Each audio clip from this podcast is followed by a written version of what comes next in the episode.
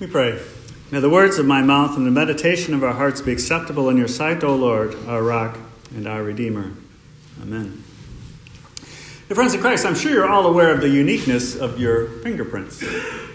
They're not just wrinkles on the tips of your fingers, they're identifying marks. They mark you as a unique individual. I read someplace that the, the hardest parts of the human body to disguise or to alter are the, the ears and the hands, right? Hands reflect our work and our life. They tell of joys and sorrows that we've experienced. I'd invite you to take a moment and take a look at your hands. Look at the back of your hands. What do you see? Look at your palms. I can trace the scar on my right ring finger from uh, an ice box when I was an apprentice boat builder. I sliced it really badly. And, you know, I have kind of longish fingers. I can span a tenth on a piano. That's, that's handy. Um, and they're soft, or at least mine are soft. They were once a lot more callous when I was a boat builder. What do you see? What do you remember in your hands? Hands tell a story when we come to the rail for communion. I, I don't mean to make you self conscious, but every first and third Sundays, I place Christ's true body and true blood into 30 or 40 or 50 pairs of hands. And the view goes both ways, though. I'm sure you realize that. I was lectured at seminary to make sure your fingernails were clean and your shoes polished on Communion Sunday, because that's what your congregants are going to be looking at.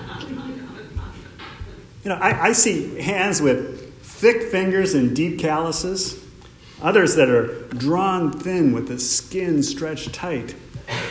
I see youthful hands and liver spots and bandaged fingers hands tell a story. Which brings us to our Old Testament reading from Isaiah 65 and the hands of God. Verse 2 I, Yahweh, hold my hands outstretched all day.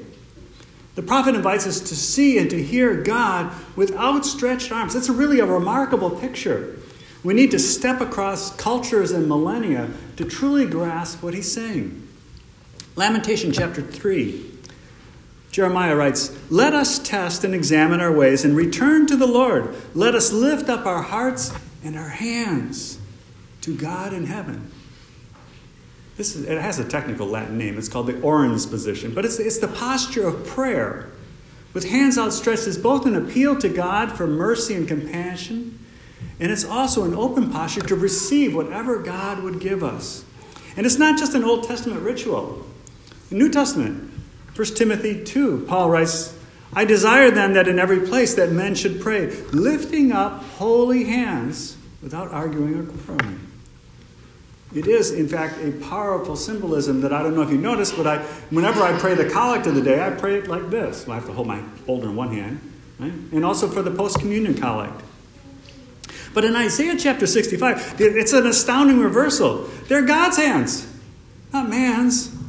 Yahweh himself stands with hands outstretched to a stubborn and rebellious people. And not just for a moment, all the day he stands there for a people. Another reversal. Once it was different. Isaiah 40 Comfort, comfort my people, says our God. Or Isaiah 63 For he, and again it's Yahweh, said, Surely they are my people, children who will not deal falsely but it was past tense. Isaiah 65 Yahweh holds out his hands to a stubborn people, those who are walking in a way that is not good after their own thoughts. Yet God stands there holding out his hands. Those are no ordinary hands. God's hands are all over the place in the biblical record. In the Old Testament, they're frequently hands of a dread warrior who fights for his people. Even before he sent Moses, there at the burning bush, we heard, But I know that the king of Egypt will not let you go unless compelled by a mighty hand. You recall his mighty hand, right? Blood and boil, frogs and gnats, hail and darkness, and finally the death of the firstborn. And that was just the start.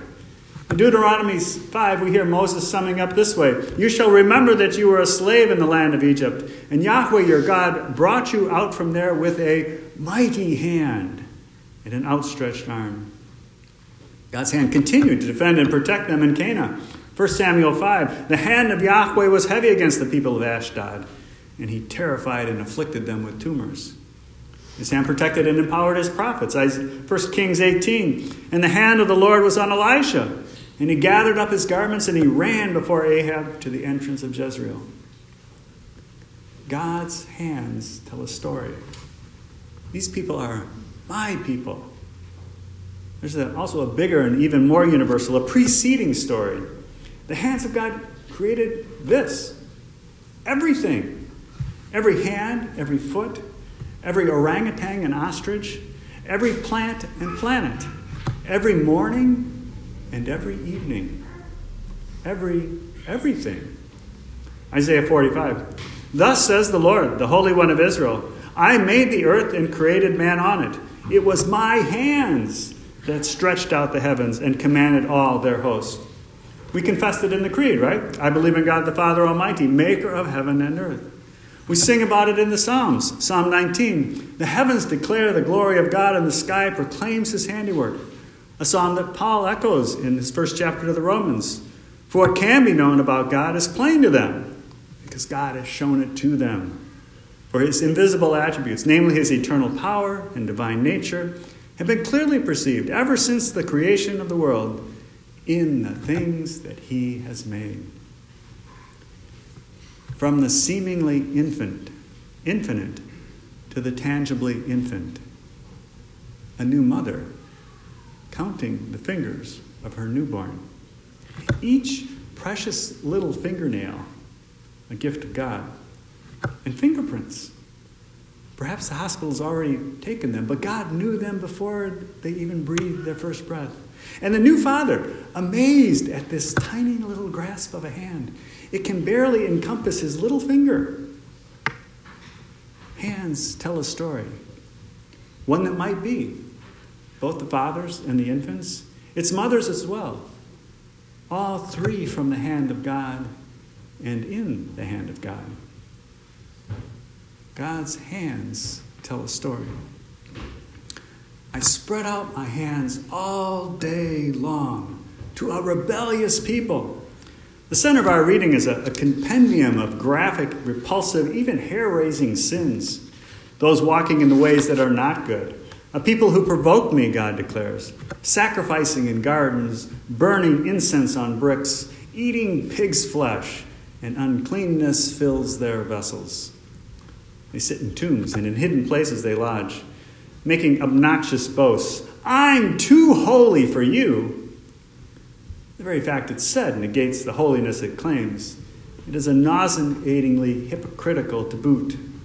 And God's response?